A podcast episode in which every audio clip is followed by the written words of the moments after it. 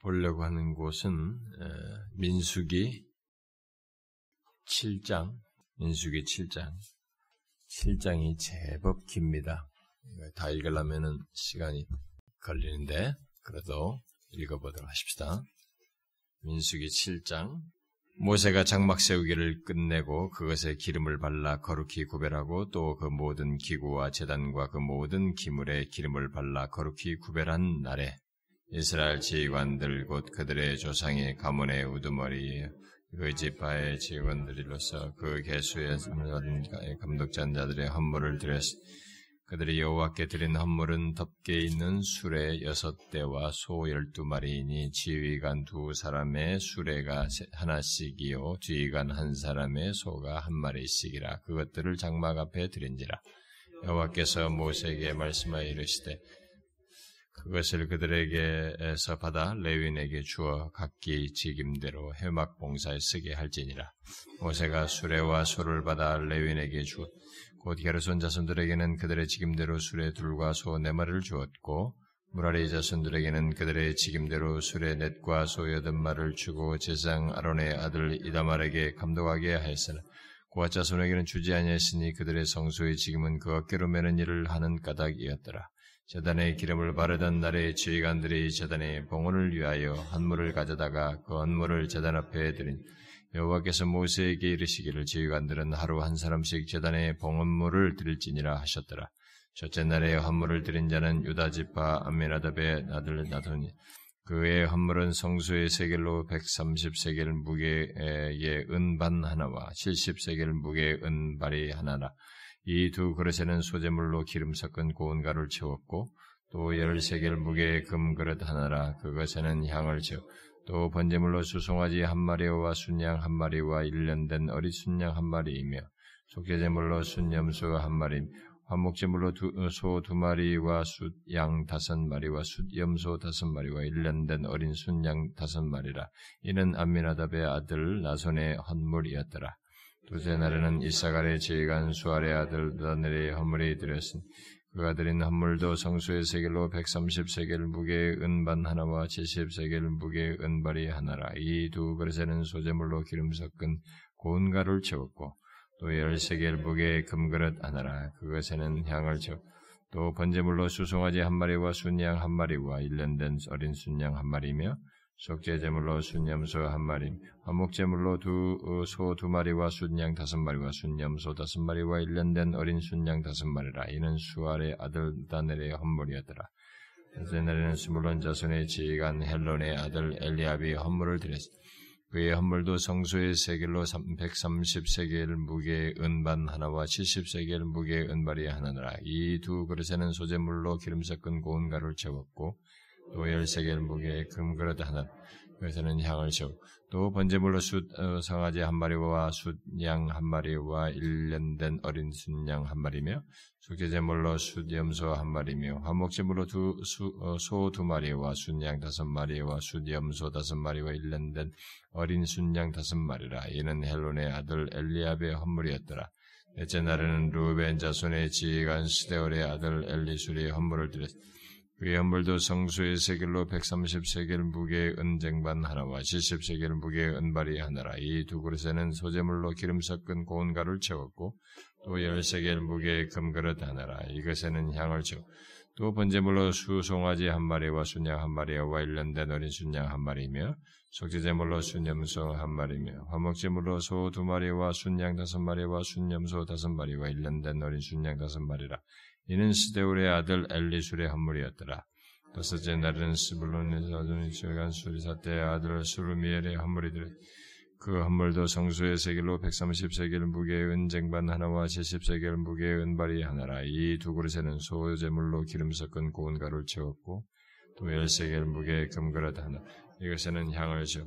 또 번제물로 수송아지 한 마리와 순양 한 마리와 일년된 어린 순양 한 마리며 속죄제물로 순염소 한 마리이며 화목제물로 소 두 마리와 순양 다섯 마리와 순염소 다섯 마리와 일년된 어린 순양 다섯 마리라 이는 수리 사대의 아들 술루멜의 헌물이었더라.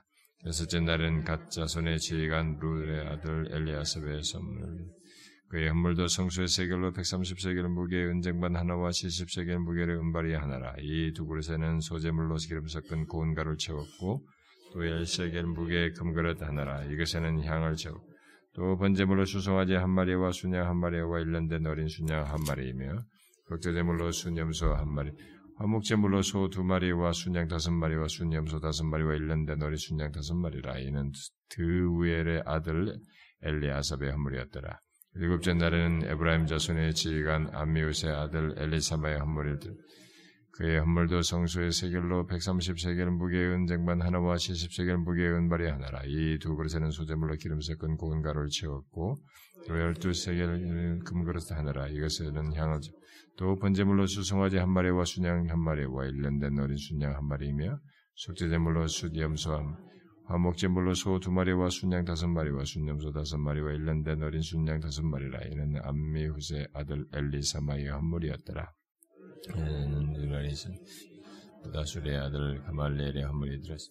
그 헌물도 성수의 세겔로 130세겔 무게의 은쟁반 하나와 70세겔 무게의 은발이 하나라. 이 두 그릇에는 소재물로 기름 섞은 고운 가루를 채웠고 또 열세겔 무게의 금그릇 하나라. 이것에는 향을 채워 또 번제물로 수송아지 한 마리와 순양 한 마리와 일년된 어린 순양 한 마리이며 속죄물로 순염소 한 마리이며 화목제물로 소 두 마리와 순양 다섯 마리와 순염소 다섯 마리와 일년된 어린 순양 다섯 마리라. 이는 부다술의 아들 가말레의 헌물이었더라. 아홉째 날은 베냐민 자손의 지휘관 기도원이 아들 헌물을 드렸어. 그의 헌물도 성수의 세겔로 130세겔 무게의 은쟁반 하나와 70세겔 무게의 은발이 하나라. 이 두 그릇에는 소재물로 기름 섞은 공가를 채웠고 또 1세겔 무게의 금그릇 하나라. 이것에는 향을 주. 또 번제물로 수송아지 한 마리와 순양 한 마리와 일년된 어린 순양 한 마리이며 속죄제물로 순염소 한 마리 화목제물로 소 두 마리와 순양 다섯 마리와 순염소 다섯 마리와 일년된 어린 순양 다섯 마리라 이는 기드오니의 아들 아비단의 헌물이었더라. 열째 날에는 단 자손의 지휘관 암미사 때의 아들 아이아살의 헌물을 그의 헌물도 성수의 세겔 130세겔 무게의 은쟁반 하나와 70세겔 무게의 은발이 하나라. 이 두 그릇에는 소재물로 기름 섞은 고운 가루를 채웠고 또 열세겔의 무게의 금그릇 하나라 이것에는 향을 채워 또 번제물로 수송아지 한 마리와 순양 한 마리와 일년된 어린 순양 한 마리이며 속죄제물로 순염소 한 마리, 화목제물로 소 두 마리와 순양 다섯 마리와 순염소 다섯 마리와 일년된 어린 순양 다섯 마리라 이는 암미사띠의 아들 아이 에셀의 한물이었더라.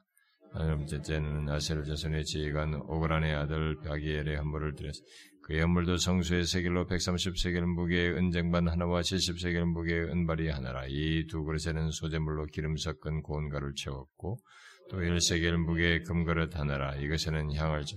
또 번제물로 수송아지 한 마리와 순양 한 마리와 일년된 어린 순양 한 마리이며 소개제물로 순염소 한 마리 화목제물로 소두 마리와 순양 다섯 마리와 순염소 다섯 마리와 일년된 어린 순양 다섯 마리라. 이는 오그란의 아들 바기엘의 헌물이었더라. 열두째 날에는 납달리 자손의 지휘관 에난의 아들 아이라의 선물을 드렸으. 그의 헌물도 성소의 세겔로 130세겔 무게의 은쟁반 하나와 70세겔 무게의 은발이 하나라. 이 두 그릇에는 소재물로 기름 섞은 가루를 채웠고 또 10세겔 무게의 짐그릇 하나는 그것에는 향을 또 번제물로 수송아지 한 마리와 순양 한 마리와 일년된 어린 순양 한 마리이며 속죄제물로 순염소 한 화목제물로 수 두 마리와 순양 다섯 마리와 순염소 다섯 마리와 일년된 어린 순양 다섯 마리라. 이는 에난의 아들 아이라의 헌물이었더라. 이는 곧 재단에 기름 바르던 날에 이스라엘 제의관들이 드린 바 재단의 봉헌물이라. 은쟁반이 열두리요, 은바리가 열두리요, 금그릇이 열 은쟁반은 각각 130세겔 무게, 은바리는 각각 70세겔 무게라 성소의 세겔로 모든 기구의 은이 모두 2400세겔이요. 여기 향을 채운 금그릇에 절두리니 성수의 세겔로 각각 열세겔 무게 그 그릇에 여기 십세겔 또 번제물로 수 송아지가 열두 마리요 순양이 열두 마리요 일년된 어린 순양이 열두 마리요 그 소제물이며 속죄제물도 순염수 열두 마리이며 화목제물로 수소가 스물네 마리요 순양이 육십 마리요 순염소가 육십 마리 일년된 어린 순양이 육십 마리 이는 재단에 기름 바른 후에 드린 바 재단의 봉헌물이었더라. 다 읍시다. 모세가 회막에 들어가서 여호와께 말을 할때 증거계 위 속죄서 위에 두 그룹 사이에서 자기에게 말씀하시는 목소리를 들었어. 여호와께서 그들에게 말씀하심이었더라. 똑같은 얘기가 계속 반복돼서 아마 여러분들은 이렇게 생각할 거예요. 아니 그러다가 이 각각 열두 사람 앞에 대표자들 이름을 다 얘기하고 나머지는 다 똑같이 이 각각이 이렇게 각 지파별로 여여 같은 것을 드렸더라 이렇게 하면 될 텐데 뭘 이렇게 성경이 장황하게 이렇게 기록을 했는가 예, 의문이 들 것입니다. 의문이 들죠? 음? 좀 이따 제가 답을 해드릴게요. 읽으면서도 짜증내는 사람이 있을지 모르겠는데 거기에 대한 하나님의 답변이 있어요. 자, 여기 민수기 7장은 어, 사실 뒤에 이제 9장까지 어, 어, 이제 7장에서 9장까지 내용은 앞에 민수기 1장부터 4장에 인구조사가 있기 한 달 전에 일어난 일이에요. 그러니까 이거 연대기상으로는 앞에 1장부터 4장보다 이게 더 빨리 있었던 것이죠. 왜냐면 여기에 이 장막을 세우고 출애굽기 40장 끝부분에서 장막을 세우고 그 모든 것을 구별하고 기구가 제어되 거기에 기름을 발라 거룩히 구별한 날에 그랬거든요. 그러니까 그 날로 이제 앞으로 계산하면 1장에서 얘기했던 것과 딱 맞춰보면은 그것보다 어, 한달 전에 일어난 사건이에요. 곧 성막을 봉헌한 후에 이스라엘 지파의 지도자들이 성막을 다시고 봉헌할 때 그때 이스라엘 지파의 지도자들이 이제 봉헌을 해요. 어떤지 많은 것들을 헌물을 하는데 그 헌물을 한거 바친 것에 대한 내용을 성막을 짓고 첫 번째 봉헌 예물이에요. 그것을 봉헌물을 여기에 어, 기록한 것입니다. 그 인구 조사는 그 다음에 좀 더 한 달 뒤에 더 있었, 뒤에 있었던 것이죠. 그래서 먼저 이제 7장 1절부터 어, 9절부터 보면은 여기 이제 어, 하나님께 그 이렇게 봉헌을 하게 된 이게 자기 자신을 어떤 것들을 헌신을 봉헌하게 된 근거가 뭔지를 생각하게 하는 내용을 여기서 볼 수가 있죠. 이스라엘 지파의 지도자들이 하나님께 헌물을 이게 여기다 이렇게 이런 내용들을 막 드릴 때 이게 헌물이 이게 보통이 아니거든요. 음, 먼저 1장과 9장에서 나오는 이제 이 수레와 소 이런 거 드리잖아요. 예, 이 헌물을 드릴 때는 어, 이스라엘의 예배 처소가 이제 완성이 되고 어, 성막이죠. 완성이 되고 그 성막에 영광의 구름이 최초로 임한 후, 그러니까 출애굽기 끝장을 보면 성막을 지니까 하나님의 영광이 임하잖아요. 어? 그 그것이 일어난 후에 이들이 하나님께 이렇게 선물로 선물을 드린 것입니다. 우리가 그걸 생각을 해야 됩니다. 성막이 다 젖었을 때 이 지도자들이 막 이 사람들이 나서 가지고 이제 하나님 앞에 이런 헌물을 한 것이에요. 그래서 이런 성경의 사례를 따라서 그 지난 날 지난 교회 역사 속에서 많은 사람들이 이렇게 그런 이런 뭐 어, 헌물을 하려고 이런 성경의 근거에서 뭔가를 하나님 앞에 헌물을 하려고 하는 시도들을 많이 했습니다. 네. 그런 것이 어떤 특성이 있는지를 우리가 여기서 생각해 보면 됩니다.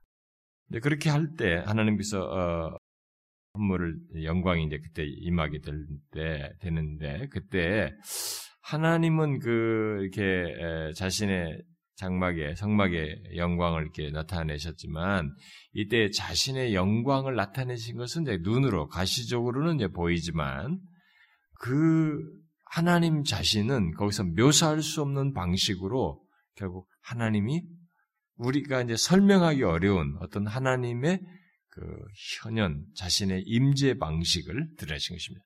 네, 겉으로 보면은 이게 이제 영광으로 드러났지만 사실 그것은 그 성막을 다 지었을 때 하나님께서 자기 자신을 나타내신 그 순간 그 장, 장면은 사실을 어, 묘사할 수 없어요.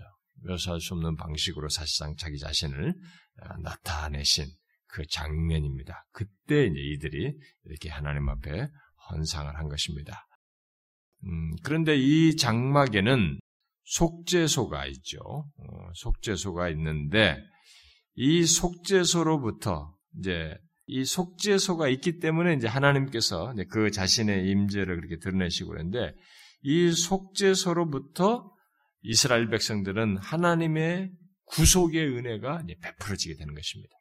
이게 장난이 아니고 실제로 이제 성막이 다 지어졌을 때 하나님께서 자신의 영광을 그렇게 드러내시면서 자신의 현현, 묘사할 수 없는 방식으로 자신을 현현하시 나타내시면서 이때 나타내시면서 결국 뭘 시사하냐면 여기에 속죄소라는 게 있거든요.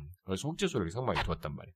그래서 이스라엘 백성들이 이제 너희 하나님의 백성된 너희들이 하나님의 구속의 은혜를 죄를 속함으로써 너희가 죄가 속함 받는 것, 구속 받는 것의 은혜를 여기서부터 너희들이 얻게 될 것이다 라고 하는 것을 시사하는 거예요. 그걸 이제 증거하는 거죠. 그런 중요한 것이 바로 이 성막에 있었던 것입니다.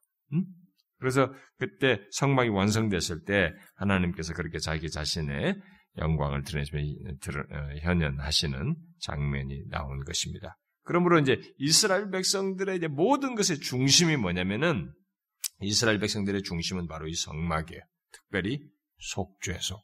하나님께서 자신의 임재를 드러내셔서 죄를 속하시는 구속의 은혜를 베푸시는 이게 이제 이스라엘 백성들의 중심인 것입니다.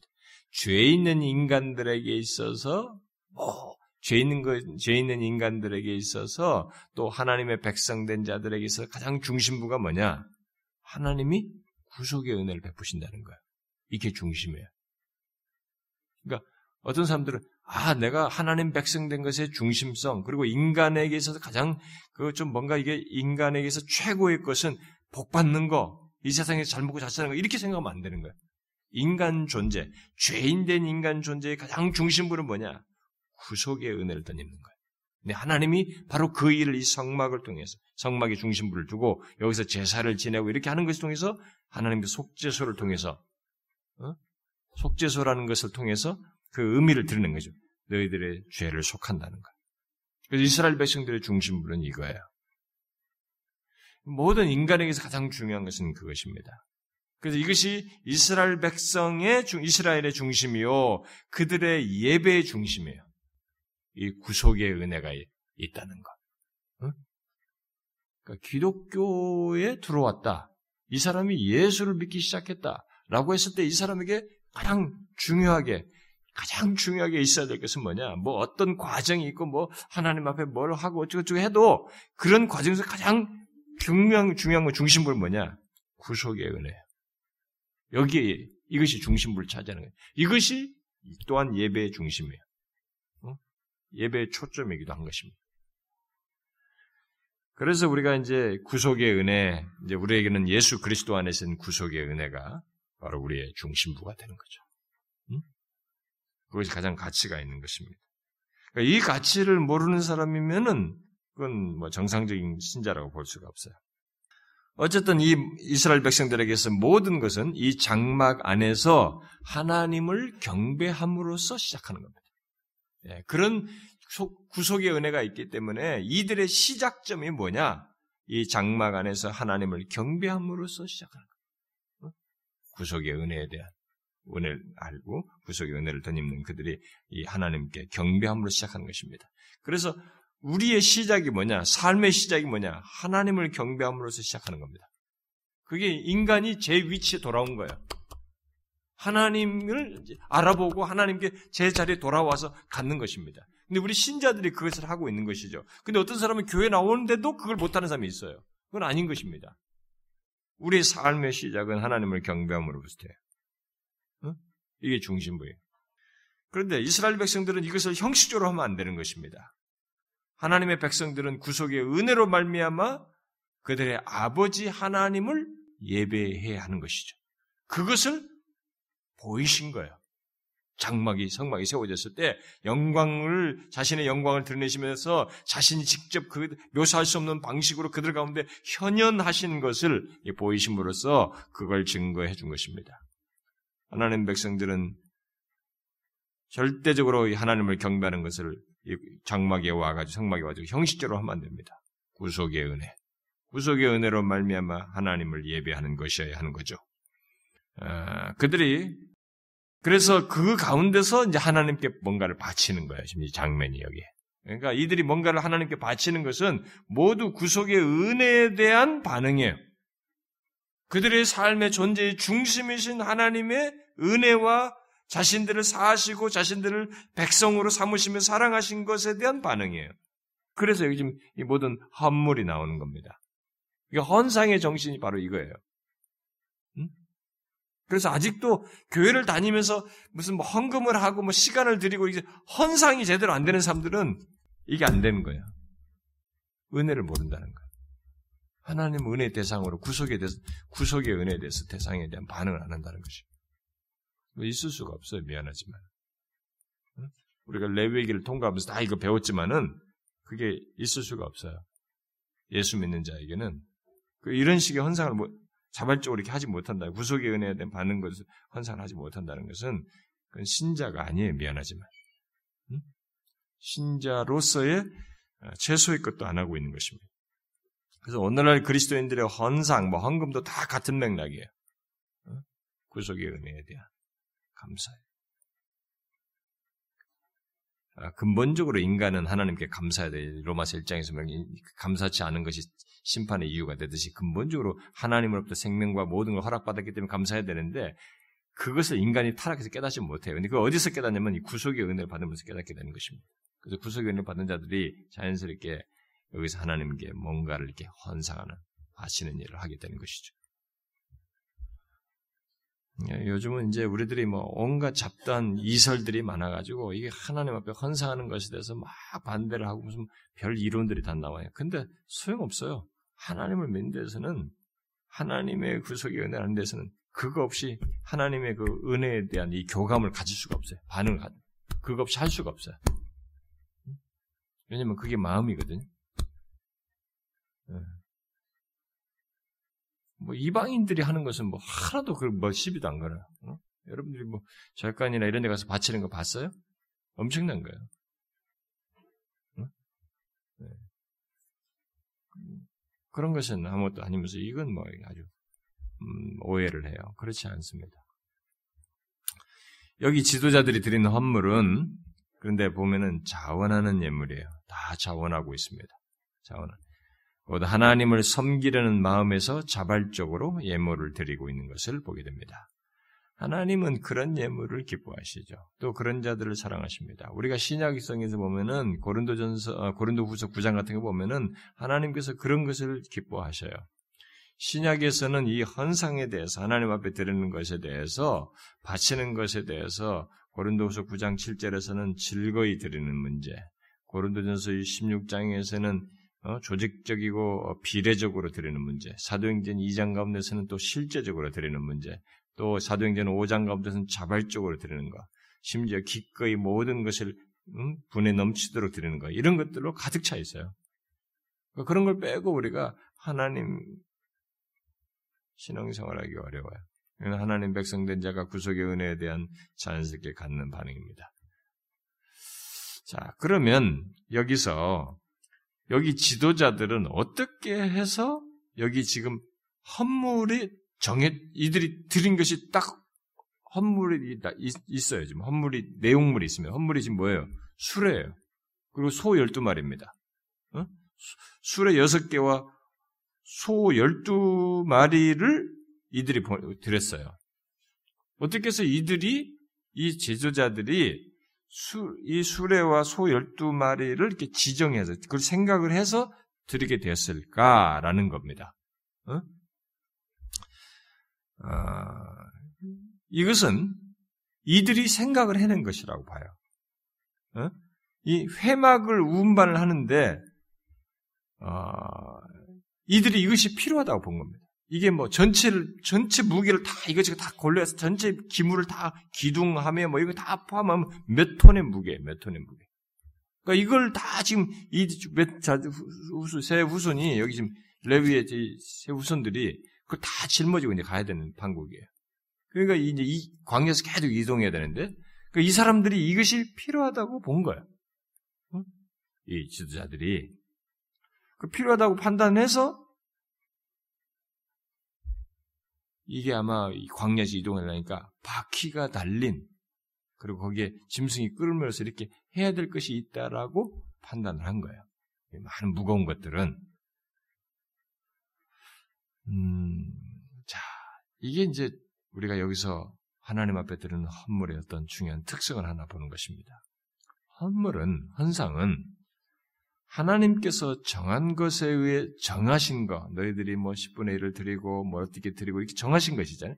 정한 것에 의해서 어, 이렇게 드리는 것이 있습니다만 정한 것 외에 이렇게 필요를 헤아려서 자원해서 드리는 것이 있다는 것을 여기서 보여주고 있습니다. 여기에요. 어, 성경에 이런 사실을 기록한 것은 어, 이제 우리에게도 이제 하나의 교훈이 됩니다만 실제로 이런 교훈이 있어서 그러기도 하지만 이런 교훈이 있어서 그것을 말씀을 알고 그렇게 하는 사람도 있지만 정상적인 역사 속에서 지금까지 역사를 보게 되면 우리의 신앙의 경험 속에서 보면 하나님의 이런 은혜를 아는 사람들은 감사하는 사람들은 그리고 하나님의 은혜에 대한 깊은 이런 것에 대한 더 감격과 은혜에 대한 이해가 깊은 사람들은 이 지도자들이 생각한 것 같은 생각을 해서 하나님 앞에 헌상을 해요. 무슨 말인지 알겠습니까? 교회의 필요를 헤아리는 거예요. 그래서 누가 생각을 왜 말을 안 하지 않았는데 자기가 그걸 필요를 헤아려서 헌상을 하는 것입니다. 교회에 어떤 필요가 있으니까 그 필요를 파악해 가지고 자신이 헌상하는 거죠. 이게 바로 이 정신이에요. 하나님을 향해서 우리가 갖는 신앙의 행위 속에는 이런 것이 있다는 겁니다. 응? 자, 그런데 이제 그런 이제 헌상의 이런 중요한 특성을 우리가 하나 알아야 되겠고, 이걸 이제 우리가 좀 배워야 되겠고요. 네, 그것을. 그런데 여기서 재밌는 것은 이 사람들이 어, 잘 보면 이 예물을 이 헌물을 그 3절 하반절에 보면 장막 앞에 드렸어요. 장막 앞에 가지고 왔습니다. 네, 장막 앞에다가 어, 드렸어요. 어, 이것은 어, 이들이 자원해서 지금 가지, 파악을 해 필요하다고 생각해서 가져왔는데 지금 문제는 뭐냐면 이 성막은 하나님께서 일일이 다 이렇게 뭘 짓고 뭐몇 규빗 뭐다 지시해서 만든 거예요. 근데 이들이 만들어 온 가져온 이것은 하나님이 지시한 사항이 아닙니다. 그렇죠? 근데 이 엄청난 하나님이 지시한 성물들이 거룩한 물건들을 다 이동을 하는데 이것을 하나님께서 다 지시고 누가 이걸 이것을 누가 어떤 사람이 맡아서 이건 물품은 누가 맡고 누가 맡고 다 그까지 맡겨서 하나님이 일일이 다 지시했는데 요건 지시하지 않은 일을 이 사람들이 한 거예요 지금. 근데 이들은 그 필요를 보고 했어요. 그래서 이게 지금 문제는 과연 하나님이 이것을 기뻐하시는가라는 문제예요. 그래서 이들이 지금 하나님께 맡기는 겁니다. 그래서 장막 앞에 내는 드려놓은 거예요. 그러니까 하나님께서 이것을 받으시든지 거절하시든지 응? 하나님께서 받으시거나 거절하실 수 있도록 하기 위해서 장막 앞에 놓은 거예요. 응? 아, 이것은 아, 하나님께서 지시하신 것이 아니기 때문에 과연 이것을 적합한지 어? 하나님께서 받으시는 것인지 이제 그것을 알기 위해서 장막 앞에 드린 것인데 그래서 그들은 하나님의 뜻이 무엇이든지 그것에 순 그것에 순종할 마음으로 드린 것인데 이런 이제 중심의 태도는 어, 자기 자신보다 하나님이 기뻐하시는 뜻을 따라서 그리고 하나님을 뭔가 자신들이 자원해서 하나님 섬기고 싶어서 하나님을 기쁘시게 하고 싶어서 이렇게 자기 자신보다 하나님을 기뻐하게 하기 위함으로 이렇게 갖다 놓은 이런 태도를 취하면서 그러니까 만든 것도 그런 자원에서 했는데 이것을 하나님께서 가하신지 받으실 것인지를 묻고 묻기 위해서 그 앞에다 장마보다 놓은 것이에요. 이것은 일단 여러 가지로 보나 동기나 모든 면에서 크게 하자가 없어요. 문제가 없어요. 귀감이 될 얘기예요. 이런 태도 자체가. 왜냐면 버리셔도 상관없고 하나님이 거절하셔도 상관없기 때문에 그걸 묻는 것이거든요. 지금 상호 앞에 놓은 것이 귀한 일이에요. 면에서. 그러면 이제 문제는 하나님께서 여기서 어떤 답을 주실까야 돼요. 어떻게 판단하실까 얘기예요. 자, 그에 대해서 하나님께서 모세에게 대답을 하셔요. 그것이 그 5절에 있는 얘기입니다. 하나님 모세 여호와께서 모세에게 대답을 하신 겁니다. 그것을 그들에게 받아라. 받아라. 받고 받아서 레위인에게 주어서 각기 직임대로 회막 봉사에 쓰게 해라. 하나님이 승인을 하셨어요. 어? 받으셨습니다. 그렇게 말씀하셨어요. 어, 레, 레윈들이 일을 하다가 이게 필요하면 그들에게 그것들을 분배해서 쓰게 해라. 이렇게 말씀하신 것입니다.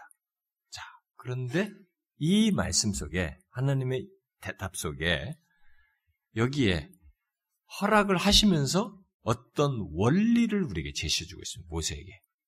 응?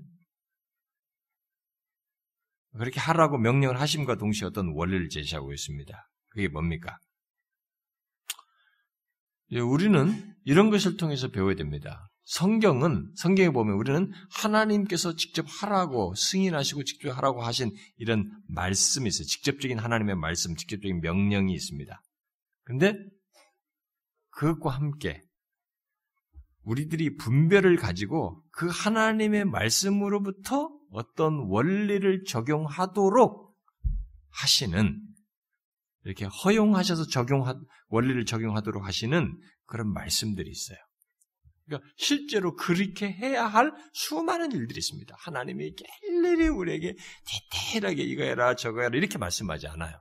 어떤 것을 말씀하시는 것 속에 세부적인 것을 어떤 이 하나님 말씀하신 것에 근거해서 원리로 적용해서 할 수 있도록 이렇게 많은 내용과 어떤 많은 문제들을 우리가 그런 가운데 처리하도록 하시는 것들이 있습니다. 자, 자 여기서 이제 그런 것을 볼 수 있어요. 이 지도자들이 그 어, 자원해서 이렇게 드린 이 헌물에 모세가 이제 이걸 처리를 합니다. 네, 그런 하나님께서 하라고 하신 말씀에 근거해서 이제 그 어떻게 효과적으로 이것을 이제 적용을 해서 어, 하는 거예요. 구체적인 행동은 그 원리를 따라서 하나님께서 허락하신 그 원리 안에서 이렇게 이제 행동을 하는 거예요. 보세요. 어떻게? 응? 이 수레를 적절하게 분배합니다. 응? 그 파악해서 분배해서 주라고 한 거거든요. 그들에게. 응? 어, 해방 봉사에 쓰게 하라고 그랬는데, 그 적절하게 이, 이 사람이 분리해요. 이 원리를 어떻게 적용하는지 보세요. 수레들의 3분의 2, 그러니까 6대 중에 4대는 무거운 물건을 나르는 무라리 족속에게 줘요. 무라리 족속이 무거운 거 다 맡았어요. 기둥 뭐 이런 것들. 그러니까 거기에다 맡기고 우리가 이제 사장에 보면 게 나오죠. 또 다른 두 대는 덮개와 같이 가벼운 예, 천들이죠. 천 같은 거 이런 것들. 예, 가벼운 짐을 다루었던 게르손족에게 줍니다. 예. 그리고 자 하나님이 말씀하시고 어떤 그 원리를 따라서 우리가 적용할 때 여기에는 아, 그럼 이건 우리에게 맡긴 영역이니까 이건 이렇게 막 우리에게 임의로 하셨으니까 막 이렇게 말을 해도 돼. 이렇게 하면 안 되고 거기에는 하나님의 말씀하신 것에 충실하면서 그 원리를 적용하는 것이 하는데 이 자칫 잘못하면 어 여섯 대가 왔구나. 그럼 여기 이렇게 주고 이렇게 주고 나누고 이렇게 탁탁 대면 되지. 이렇게 효과적으로 배분한답시고 이것 자체를 쓸 것만 생각하면 여기서 미끄러질 수 있어요. 잘못할 수 있습니다. 그러니까 여기는 이렇게 직접적인 말씀을 효과적으로 원리를 적용해서 이렇게 해야 되는 이 상황에서는 상당히 분별력을 요해요. 이제 그것을 제가 뒤에 가서 다시 한번 설명하겠습니다. 그걸 먼저 이 본문부터 설명하고 원리가 중요하다는 것을 분별이 중요하다는 것을 뒤에 가서 제가 덧붙이겠는데 자 보세요. 그렇게 해서 여섯 대를 다 두 족속에게 다 줘버려요. 한 족속에는 안 줍니다. 이게 모세의 분별력이에요. 모세는 놀라운 분별력으로 고아 자속들에게는 주지 않습니다. 왜? 왜 주지 않습니까? 그것은 그들이 거기에 설명한 대로 가장 거룩한 것들, 곧 법계와 금으로 된 등이나 성소의 다른 기물들 거룩한 것들을 운반하고 아, 할때 이런 것들을 어깨에 메어서 그렇게 하라고 했기 때문에 그래. 앞에 사장에서 나왔어요. 그것들은 거룩한 것들은 어깨에 메어서 해라고 했어요. 이게 어떤 사람이 영어를 만들어서 어깨 어깨에 매는 책임이다. 하나님은 다른 것도 다 했는데도 이런 거 다 앞에서 지시했는데 이들이 자원해서 가져온 거예요, 이걸. 하나님은 이것까지는 생각, 말씀 안 하셨거든, 지금 이, 이, 상황에서는. 근데 이게 지금 섭리 속에 일어나는 일입니다만, 이 섭리 속에 일어나는 이런 일들을 가지고 우리에게 어떤 뭔가를 메시지를 주고 있는 겁니다, 하나님이. 응? 어깨로 매는 책임은 말씀하신 것이 있거든요, 앞에서. 모세가 그건 다 분별해가지고 안 하는 거야, 이들에게는. 자, 이것은요, 오늘날 우리도 똑같습니다. 네, 뒤에 가서 이것을 다시 덧붙일 내용입니다만은, 먼저 간단히 짚고 나오면은, 교회는 이와 같이 가장 거룩한 것들에 대해서 분별할 줄 알아야 돼요. 이게 막 섞어버리면 안 되는 것입니다. 우리에게 영향을 줬다고 그래가 그렇게 섞으면 안 되는 거예요. 교회는 가장 거룩한 것들에 대해서 분별할 줄 알아야 되고 기민해야 됩니다. 단순히 편한 것만을 구하면 안 됩니다. 하나님의 백성은 또는 교회는 거룩한 것을 잘 분별하고 결코 소홀하지 않고 그것에 둔감해져서도 안 됩니다. 아, 이건 우리가 조심해야 됩니다. 거룩한 것들에 대해서 소홀하거나 둔감해지거나 분별치 못하는 이런 일을 해서 그렇게 되면 교회나 하나님의 백성은 제 모습, 제 기능을 하지 못하게 돼 있어요. 제가 항상 얘기해요. 우리가 앞에서 배웠지만은 하나님의 백성, 교회, 이 백성 공동체의 교회 그들의 그들에게서 거룩이 없으면 그는 제 모습, 제 기능을 못하게 돼 있어요. 지난주에 봤죠? 거룩과 축복의 연결성을 얘기했습니다. 거룩이 없으면 축복도 없는 거야. 이건 우리가 이제 여기서 계속 배워야 됩니다. 그 정도를 얘기하고 이제 뒤에 이제 10절부터 80 음? 89절까지 내용에서 아, 자 이렇게 이런 예물에 대한 예, 이런 예물 또 하나님께서 어, 같은 어떤 예물들 어, 뒤에서도 어떤 예물들에 대해서 하나님께서 이제 에, 말씀하신 것들을 봅시다. 여기 이제 그 10절부터 어 직접적인 내용 사이로는 88절까지 긴 내용은 이스라엘 지도자들이 바친 봉헌물의 예, 종류와 각 봉헌물의 수량을 기록한 목록 뒷부분에 가서 그 총정리해서 기록한 목록들이죠. 그 기록한 목록들인데 각 지파에 대해서 한, 한 번씩 12번을 똑같은 내용을 반복하고 있습니다. 아, 하나님께서는 이, 이, 그, 재단을 정식으로, 성막을 정식으로 이제 봉헌할 시간에 때가 다가왔을 때, 모세를 통해서 이스라엘 지도자들에게, 여기 10절과 이제 11절에서 보면 11절에서 이스라엘 지도자들에게 성막을 위한 이 헌물을 가져오라고 말씀을 하셨어요.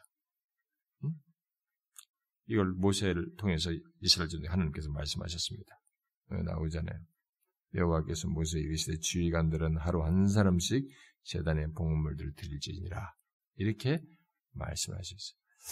어, 재단의 봉헌물이다 라고 하면서 재단의 봉헌물에 해당하는 얘기를 분명히 말해줬을 것으로 여겨져요. 왜냐하면 똑같은 것이 다 똑같이 나오니까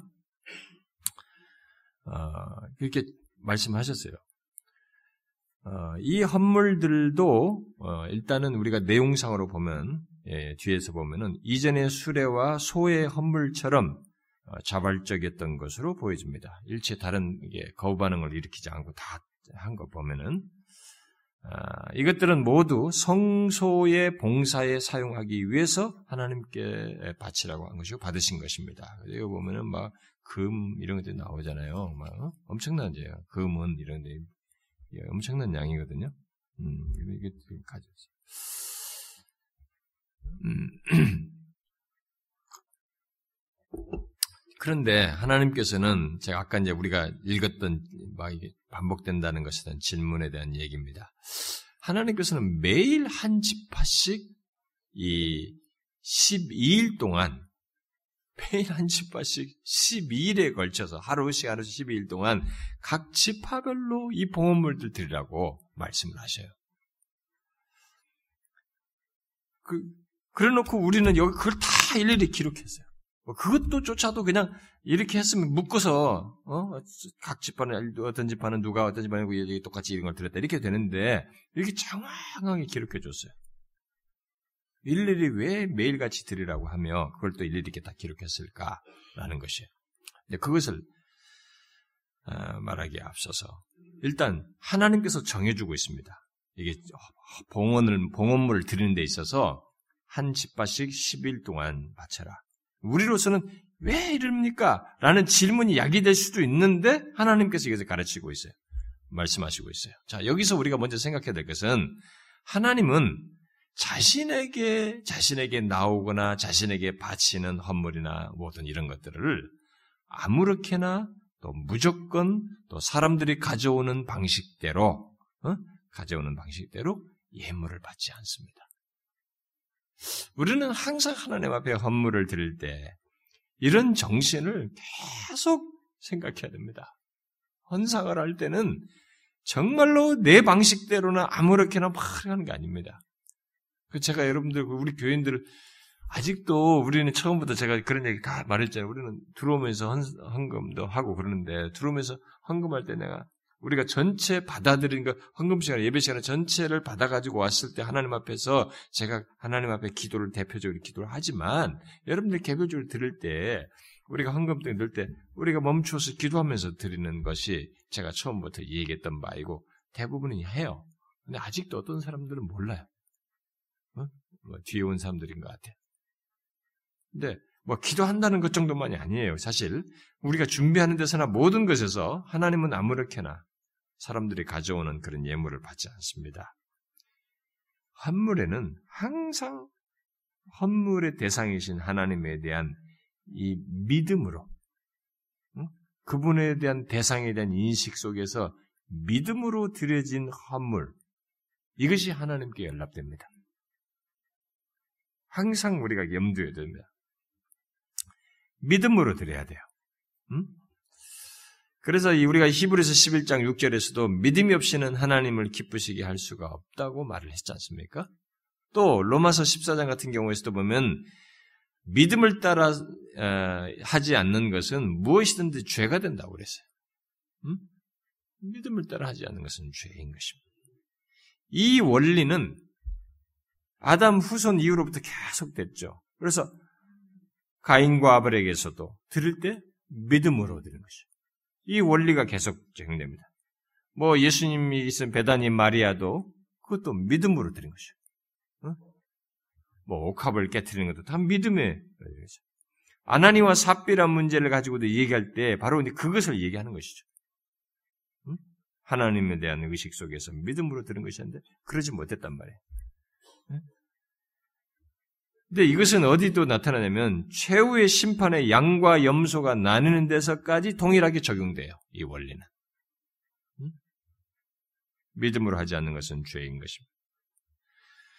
하나님은 우리와 달리 우리의 방식대로 행하지 않습니다. 자신과의 올바른 관계에서 하나님 자신이 정한 방식으로 드린, 드리고 행하기를 원하십니다. 그런 차원에서 이런 식의 생각지 못할 각취파를 이렇게 드리라는 얘기를 먼저 이게 하나님께서 정하여 지시하신 것에서 우리가 그것을 알 수가 있고 그런데 여기서 이제 우리가 이제 궁금한 거 아까 지금 제기한 거예요. 왜 하루에 한 지파씩 나와서 들으라고 했는가? 그리고 한 지파씩 한 것을 일일이 여기에 다 기록하면서 그것을 이 장황하게 성경에 기록에 할애를 하게 했을까라는 것입니다. 그것은 우리가 생각할 수 있는 대답은 하나님께서 모든 지파, 열두 지파죠. 열두 지파의 각각의 지파를 특별히 인식하고 계시다고 하는 것을 분명히 밝히기 위해서요.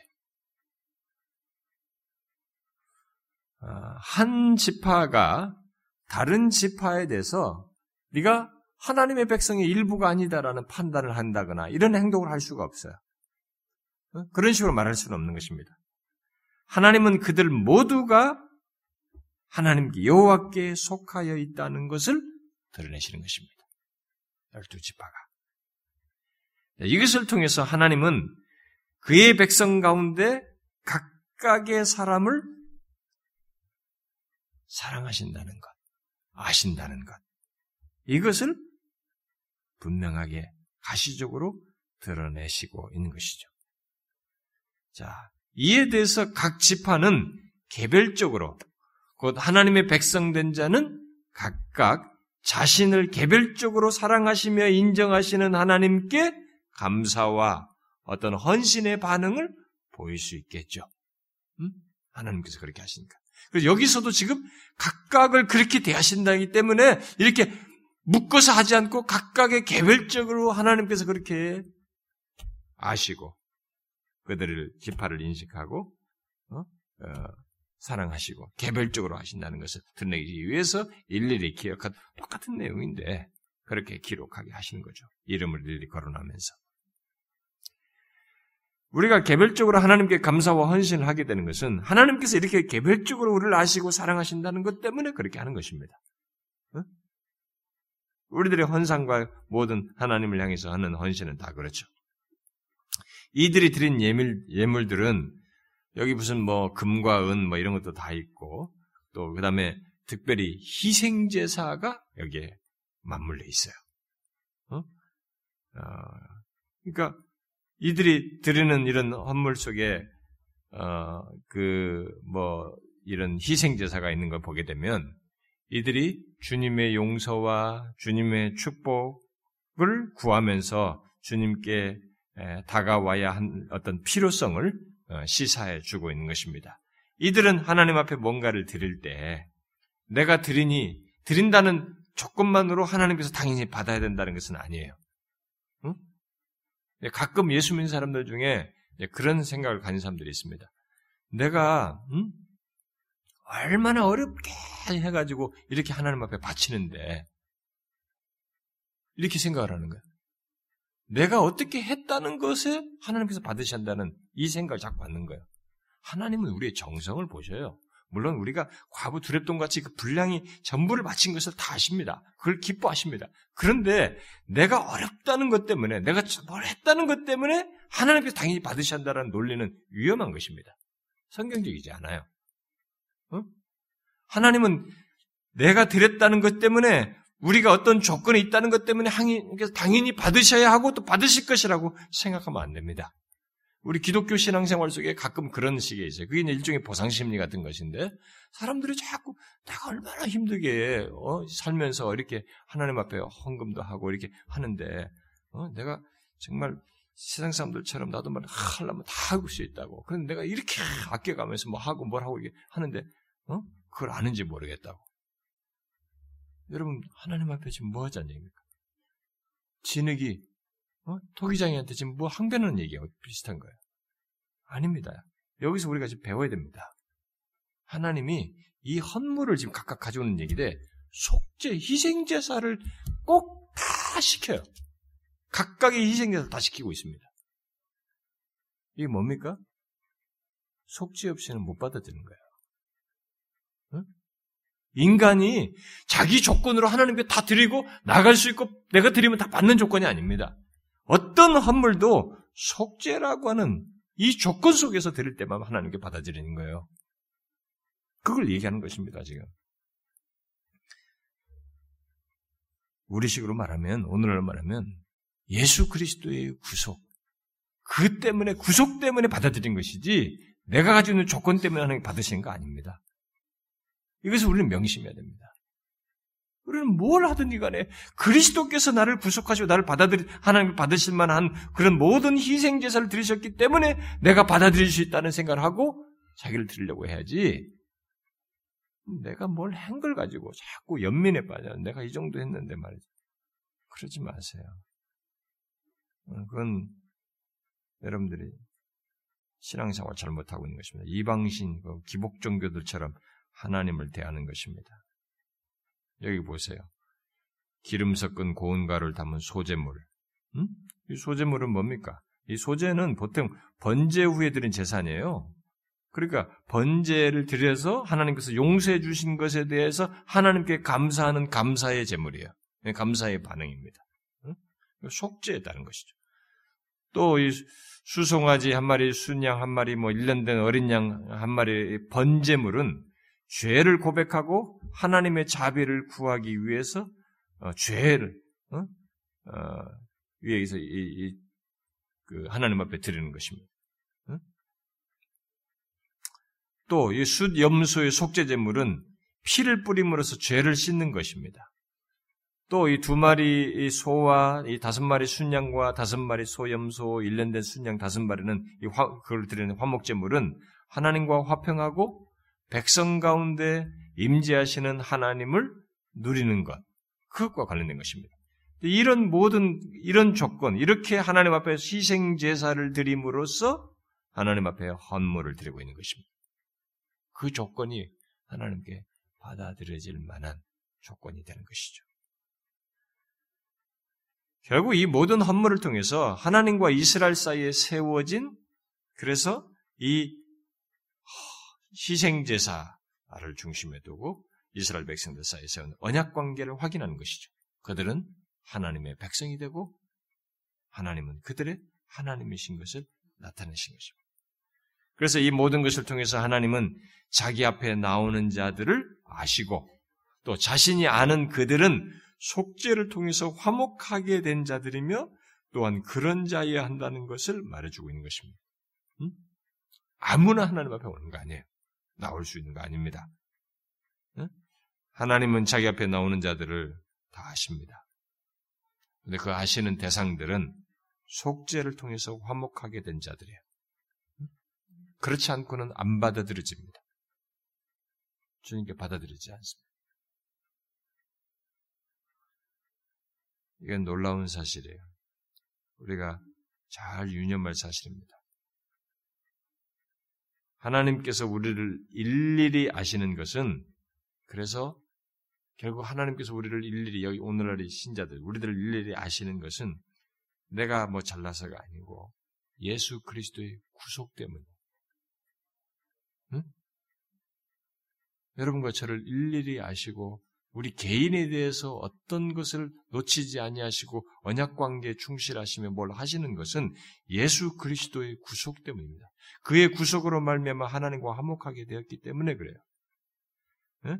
그리스도의 피로 구속되지 않은 사람은 하나님께서 여기서 말하는 것 차원에서 아신 자가 아니야. 아시는 바 되지 않습니다. 인정치 않으십니다. 그러므로 그리스도 안에서 하나님과 화목하고 그의 백성된 것이 얼마나 엄청난 조건인지 알아야 됩니다. 그래서 우리 신자의 삶의 모든 것에 이게 힘의 신자의 모든 신앙과 삶의 이런 이 계속 우리 힘을 갖게 하는 그 근원이 뭐냐면 구속이 될 수밖에 없어요. 그리스도의 구속이 될 수밖에 없습니다. 하나님과 화목하게 된 응? 그리스도 안에서 하나님과 화목하고 그리스도 백성된 것이 예, 이게 모든 것의 힘입니다. 제가 이제 항상 얘기하는 것입니다. 어, 제가 나중에 이제 어, 구원에 대해서 얘기를 할 위해서 좀 다 얘기를 해야 되겠습니다만 어, 회개는 미안하지만 그리스도의 구속을 얘기하면 정상적인 회개가 일어나게 돼 있어요. 회개해야 된다라고 죄만 얘기해서 회개가 일어나는 게 아니고 결국 진정한 회개는 하나님께서 그리스도 안에서 우리를 구속하신다는 이 복음을 들었을 때, 접했을 때 진정한 회개가 일어나요. 그래서 그리스도의 구속과 십자가의 복음이 회개와 일종의 회심을 회심의 어떤 그 반응을 일으키는데 중심부에 있어요. 근데 이건 얘기 안 하고 자꾸 어? 죄를 얘기하고 심판과 두려움만 얘기하고 회개해야 된다고만 말하면 회개한다. 음, 도입부만 되는 거예요. 도입. 도입부만 되지 중심부로 못 들어와요. 그런데 그런 식으로 그렇게 회심과 이런 걸 가르치는 그런 그룹이 있다고 하니 제가 참 놀라운 일이에요. 십자가를 전하면 그게 안에 그게 있어요. 음. 십자가를 전하는데도 십자가 그리스도의 구속이 전해지는데도 회개가 일어나지 않는다. 그 사람은 아직 예수가 안 믿어지고 있는 거예요. 자기가 스스로도 안 믿고 있고. 그 사람은 그리스도의 십자가의 구속이 자기를 위한 것인지를 믿어지게 되는 일을 구해야 됩니다. 자기가 스스로 노력하는 걸 넘어서서 하나님께서 믿어지게 하시는 역사를 구해야 돼요. 하나님의 영역이야, 이제, 그 다음부터는. 자기는 그러기를 구하는 것 정도만 할 수 있어요, 사실. 최선을 다하면서 구하는 것밖에 못합니다. 제가 요즘은 이제 틈틈이 자연스럽게 이게 계기가 돼가지고 책상에 앉기 전에 밥 먹고 배부르면 이게 바로 앉으면 하도 배가 부르기 힘드니까 서서 이렇게 제 책을 뽑아요. 구원론과 관련된 책 하나씩 하나씩 뽑아가지고 이렇게 쌓아놓습니다. 여기저기 흩어져 있기 때문에 그리고 어떤 책에는 일부를 담고 있기 때문에 이걸 보면 엄청난 양이 나와요. 지금 제가 그걸 뭐 그런 걸 안 읽고도 그냥 어느 정도는 제가 어떤 최소의 자료만 가지고 할 수 있지만 제 욕심상 그런 것들이 너무 다양하니까 걔네들이 한번 일단은 섭렵이라도 해보고 섭렵된 가운데서 정리를 하고 싶은 거예요. 어떤 사람은 이제 뭐 어, 제가 이제 지난번에 이제 우리가 이제 설교를 어떤 말씀할 때 제가 인용을 하잖아요. 누가 뭐라고 말했다. 그러니까 그러니까 그냥 자기 그냥 연구하는 것이 뭐 책에서 있는 얘기 다 책에 있는 거 한다. 지난번에 누가 이제 어?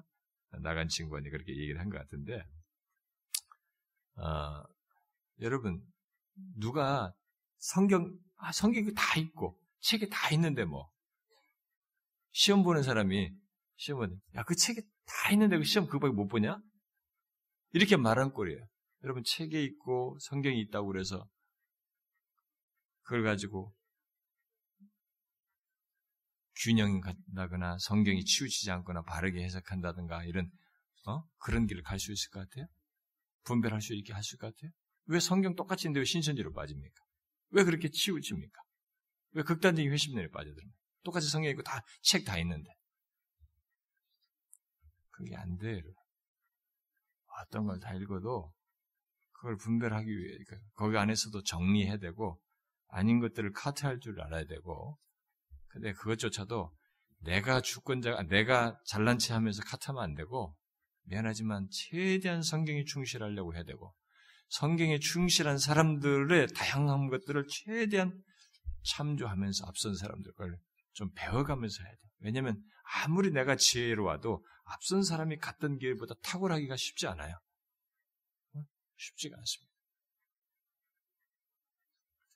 어떤 사람에게 제가 책을 한번 어떤 집회에 갔는데 그 사역자가 저한테 음, 책을 하나 목사님 선물해 주십시오 그래. 어, 그러더라고요. 그래서 그래 그 책이 많이 있었기 때문에 하나 선물을 제가 앞에다 뭘 또 써달라고 그래서 아 이렇게 썼어요. 그 양반이 로이 존스를 되게 좋아하는 사람이어서 로이 존스를 넘으려고 해보세요. 그랬어요. 그 말은 로이 존스보다 당신이 탁월해지라는 얘기가 아니에요. 복음을 전하는 울림판에서 로이 존스에게 하나님께서 뭔가를 주셨던 것처럼 당신도 고유한 울림판을 가진 그런 말씀 증거자가 되도록 그래서 로이 존스를 넘어서는 그런 설교자가 되도록 해보십시오. 이렇게 내가 그렇게 글을 써서 줬어요. 우리는 하나님 이 앞선 믿음에 탁월한 사람들이 다 있습니다. 이 탁월한 사람들 사이에서 우리가 배우면서 거기서 치우치지 아니하면서 최대한 성경에 충실한 그런 어떤 결론을 내려야 돼요. 이제 앞으로 제가 이 구원론에 대해서 얘기를 하면서 참 회심만 얘기하지 않으려고 합니다. 구원 전체를 얘기해야만이 치우치지 않을 수 있기 때문에 얘기하는데 제가 아마 그걸 공부를 할 수 있는 기간이 좀 필요로 할 것 같아요. 지난번에 제가 우리 교회 무슨 일이 있어서 뭐 안식월도 제대로 하지도 못하고 뭐 책 하나도 못 읽었어요. 뭐 가서 이틀인가 좀 읽다가 말았으니까 책은 막 엄청나게 두꺼운 책은 막 네, 엄청나게 가져갔는데 네, 이제 구원론에 대한 책을 가지고 좀 정리를 해야 되겠습니다만 좀 시간을 저한테 요하게 됐는데 우리가 이제 그때 살피겠습니다만 회개나 어떤 우리의 구원의 중심부에는 그리스도의 구속이 있어요. 여기를 접촉하지 않고는 어떤 것도 신자됨의 진정한 역사는 일어나지 않습니다. 회개? 진정한 회개는 그리스도의 구속을 알아야 돼요.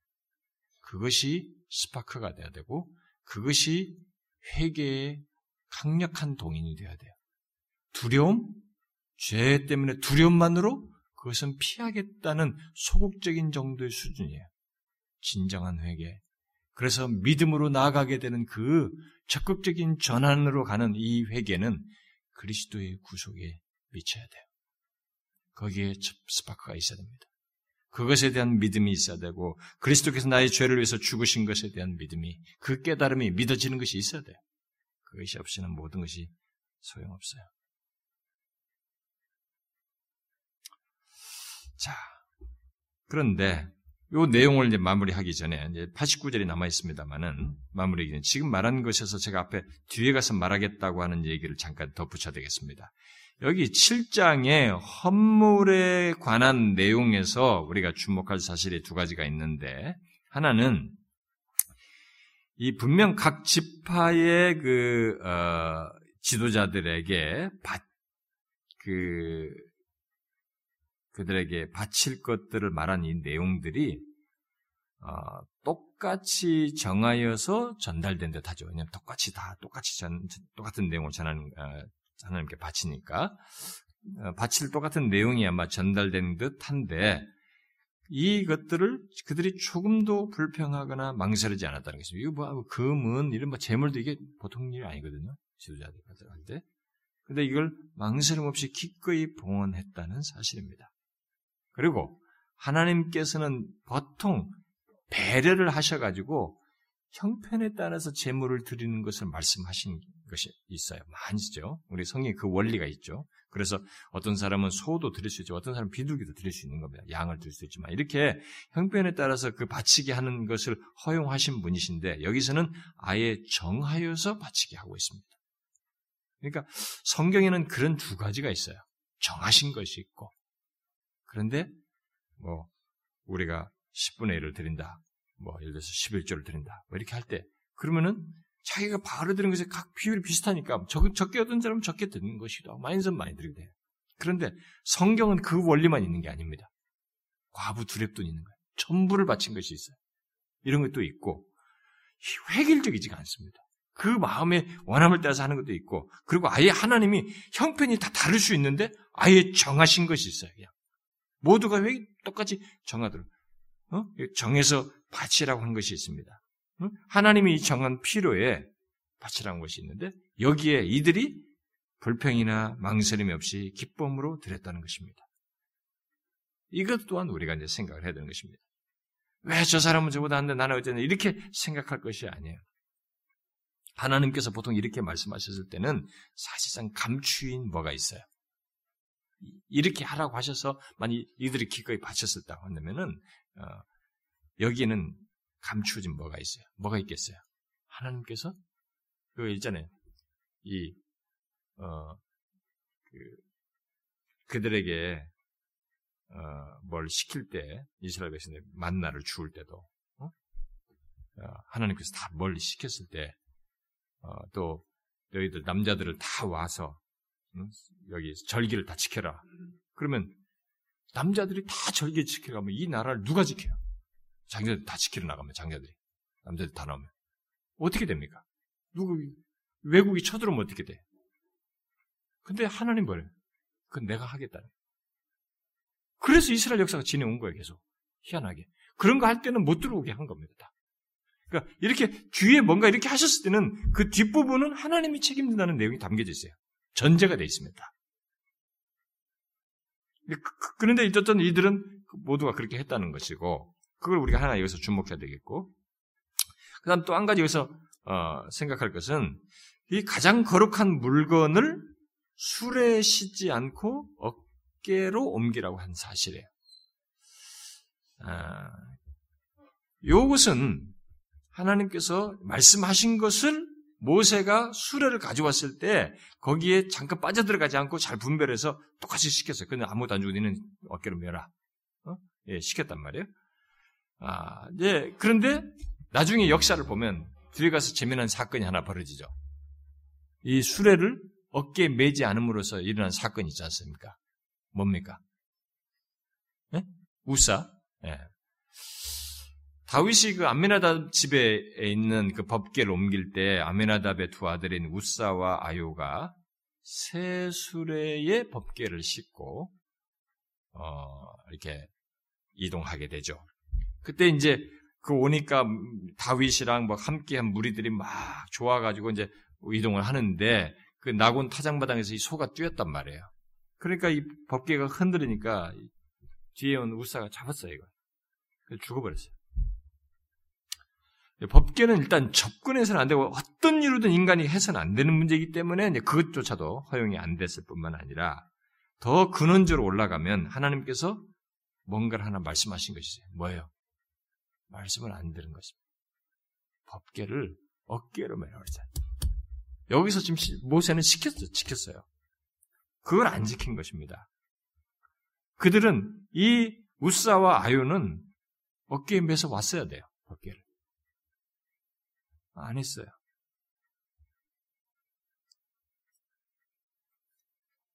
블레셋 사람들이 이 술에다가 싣고 온 것은 블레셋 사람들의 생각이었어요. 어?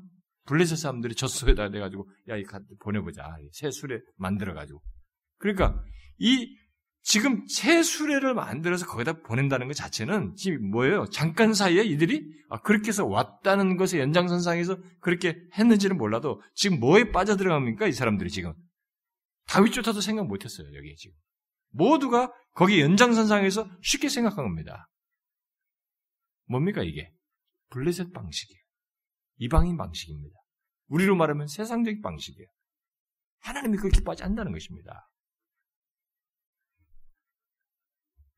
나중에 모세 아니 다윗이 오베드 에돔 집에다 두잖아요. 3개월 뒤에 거기 축복하신 걸 보고 소문 듣고 이제 오게 될 때, 그 다음에 어떻게 해요? 어깨에 맵니다. 여섯 발짝 지나서 재물 드리면서 이렇게 하면서 와요. 거기서는 어깨에 맸다고 딱 나와 있어요. 여기서 우리는 좀 교훈적으로 배워야 됩니다. 우리는 아, 이렇게 지금 이 사람이 여기서 이게 유사가 했을 때, 이, 그, 그때 당시에 이동할 때 그들이 취한 방식은 쉬운 방법이에요. 이방인 방식. 소위 말하면은 이 세상적인 방식인 것입니다.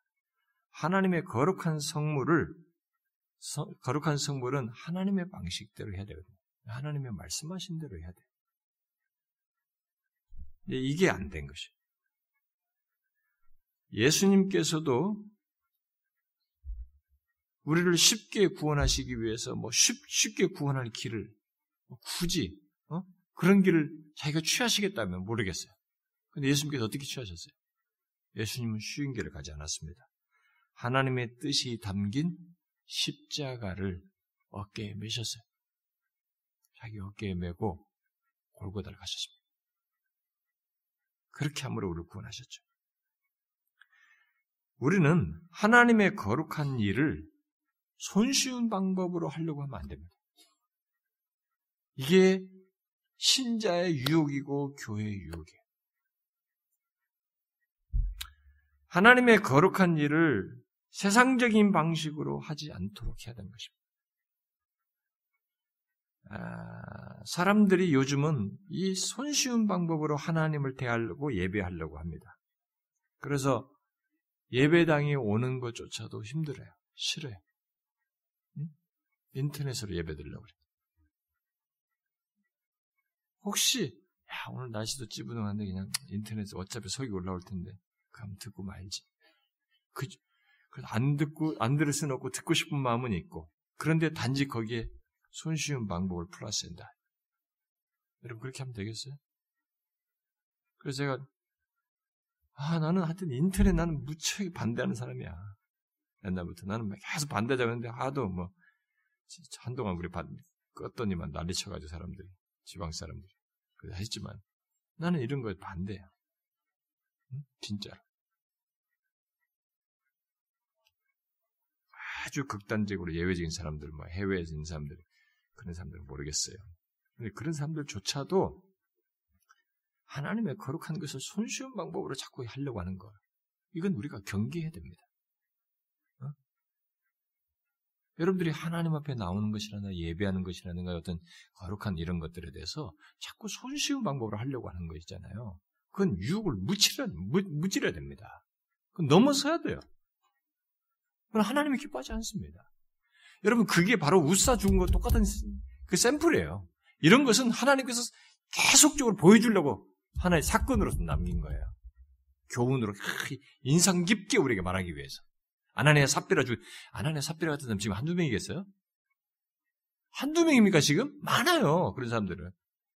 어? 하나님 앞에 헌상하는 것도 감추고 안 내는 사람, 뭐 자기 하나님 앞에 드릴 것들 도둑질하는 사람들 한두 명입니까? 다 만약 아나니아 삽비처럼 죽여봐요. 그럼 어떻게 되겠어요? 이걸로 교훈하는 겁니다. 인상 깊게.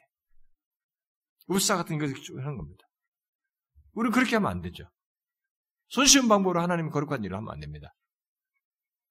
그 부분에서 우리 넘어가면 안 되죠.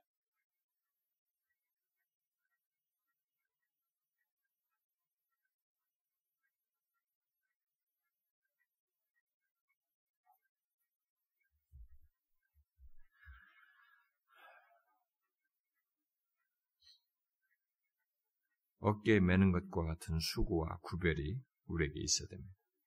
하나님의 거룩한 것에 대해서는 그런 수고와 구별이 있어야 됩니다.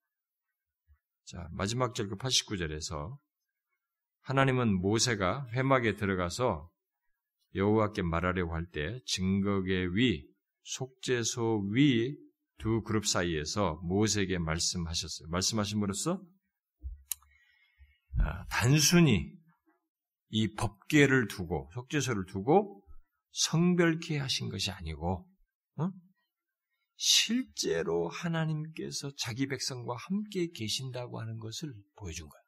아, 하나님 실제로 단순하게 법계를 두 가지고 뭔가 성별을 시키고 이렇게 어떤 종교적인 특성으로서 이렇게 하나님이 말씀하시고 그걸 지킴으로써 자꾸 위험 주고 하나님께서 여기와 관여하시는 것 정도의 그게 아니라 하나님이 실제로 자기 백성과 계시다는 것을 보여준 거야. 말씀을 하죠. 거기서 말이 나왔단 말이야. 말씀하셨다. 영이시기 때문에 볼 수만 없었지 하나님의 현존은 거기서 드러내셨단 말이야. 그래서 자기 백성과 함께 계시다고 하는 것을 드러내는 것입니다. 이런 면에서 회막은 텅 빈 성소가 아니라 하나님의 궁전이었던 것이에요. 예, 아, 그렇게 생각하면 안 된다는 거죠. 텅빈 성소가 아니라 살아계신 하나님의 궁전인 것을 보이신 것이다 이 말이죠.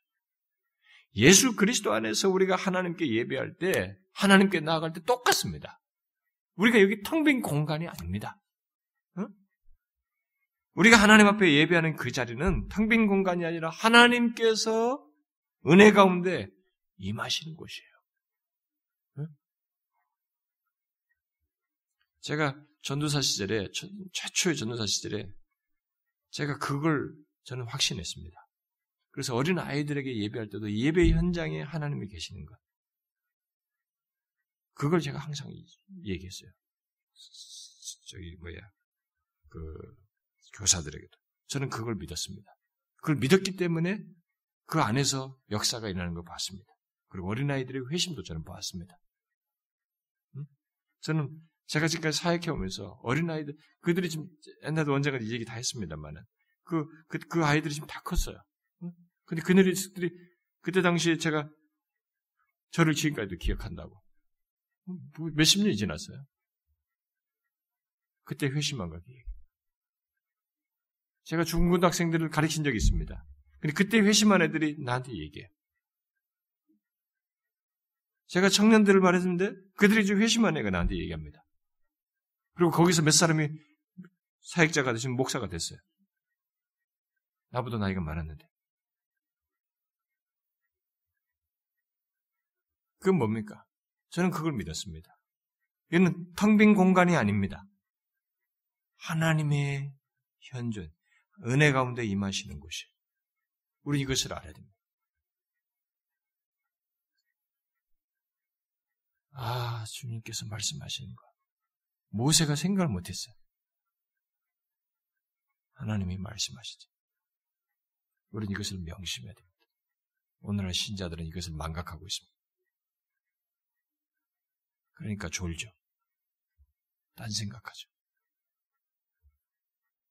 아닙니다. 성소가 하나님의 궁전이듯이 하나님을 예배하는 곳은 하나님의 임재가 있는 그곳이 우리가 이것을 기억하고 항상 하나님 앞에 나와야 되고 예배해야 됩니다. 기도합시다. 하나님 아버지 감사합니다.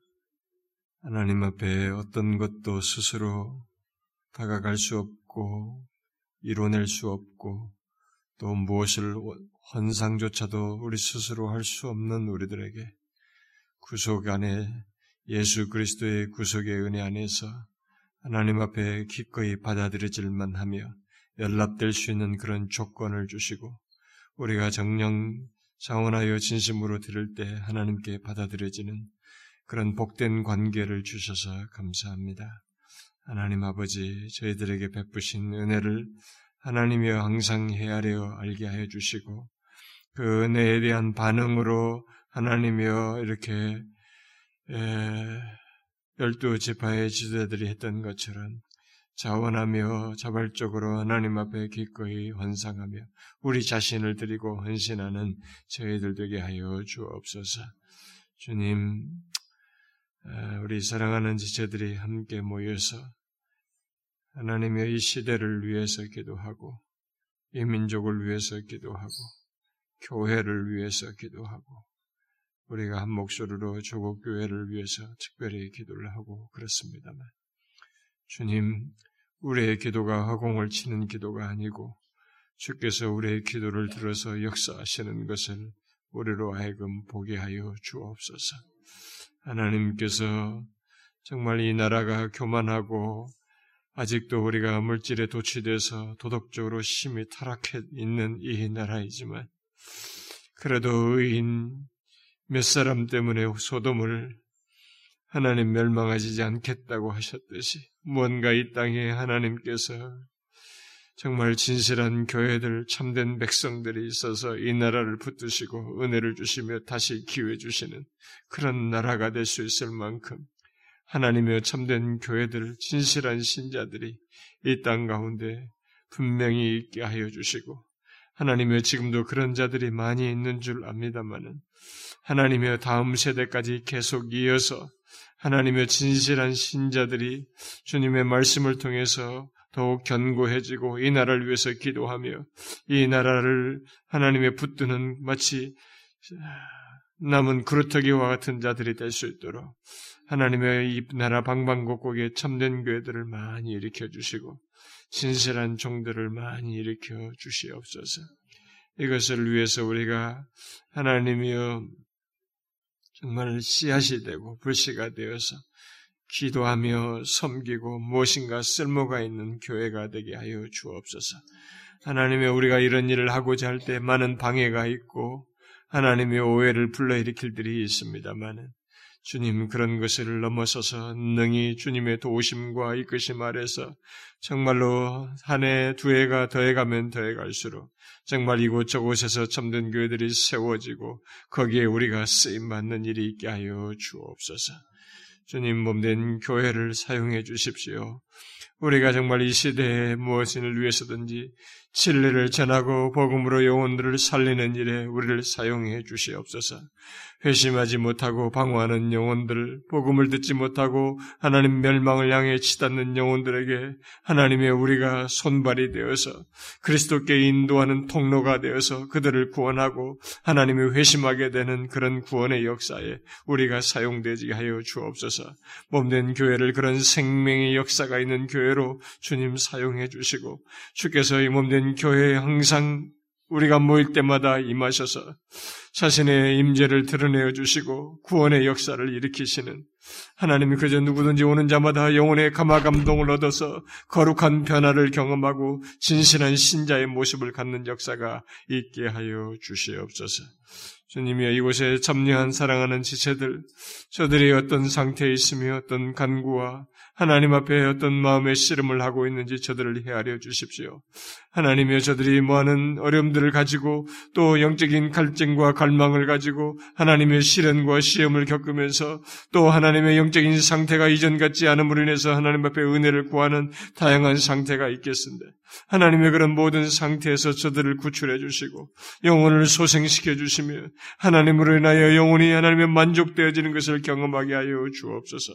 저들의 정신적인 문제, 하나님의 육체적인 질병, 하나님의 현실적인 필요, 자녀로 인한 기도들, 하나님의 이런 모든 필요를 헤아려 주셔서 저들의 장래가 하나님에 의해서 주도되어지고 이끌어지는 것을 보게 하여 주시옵소서.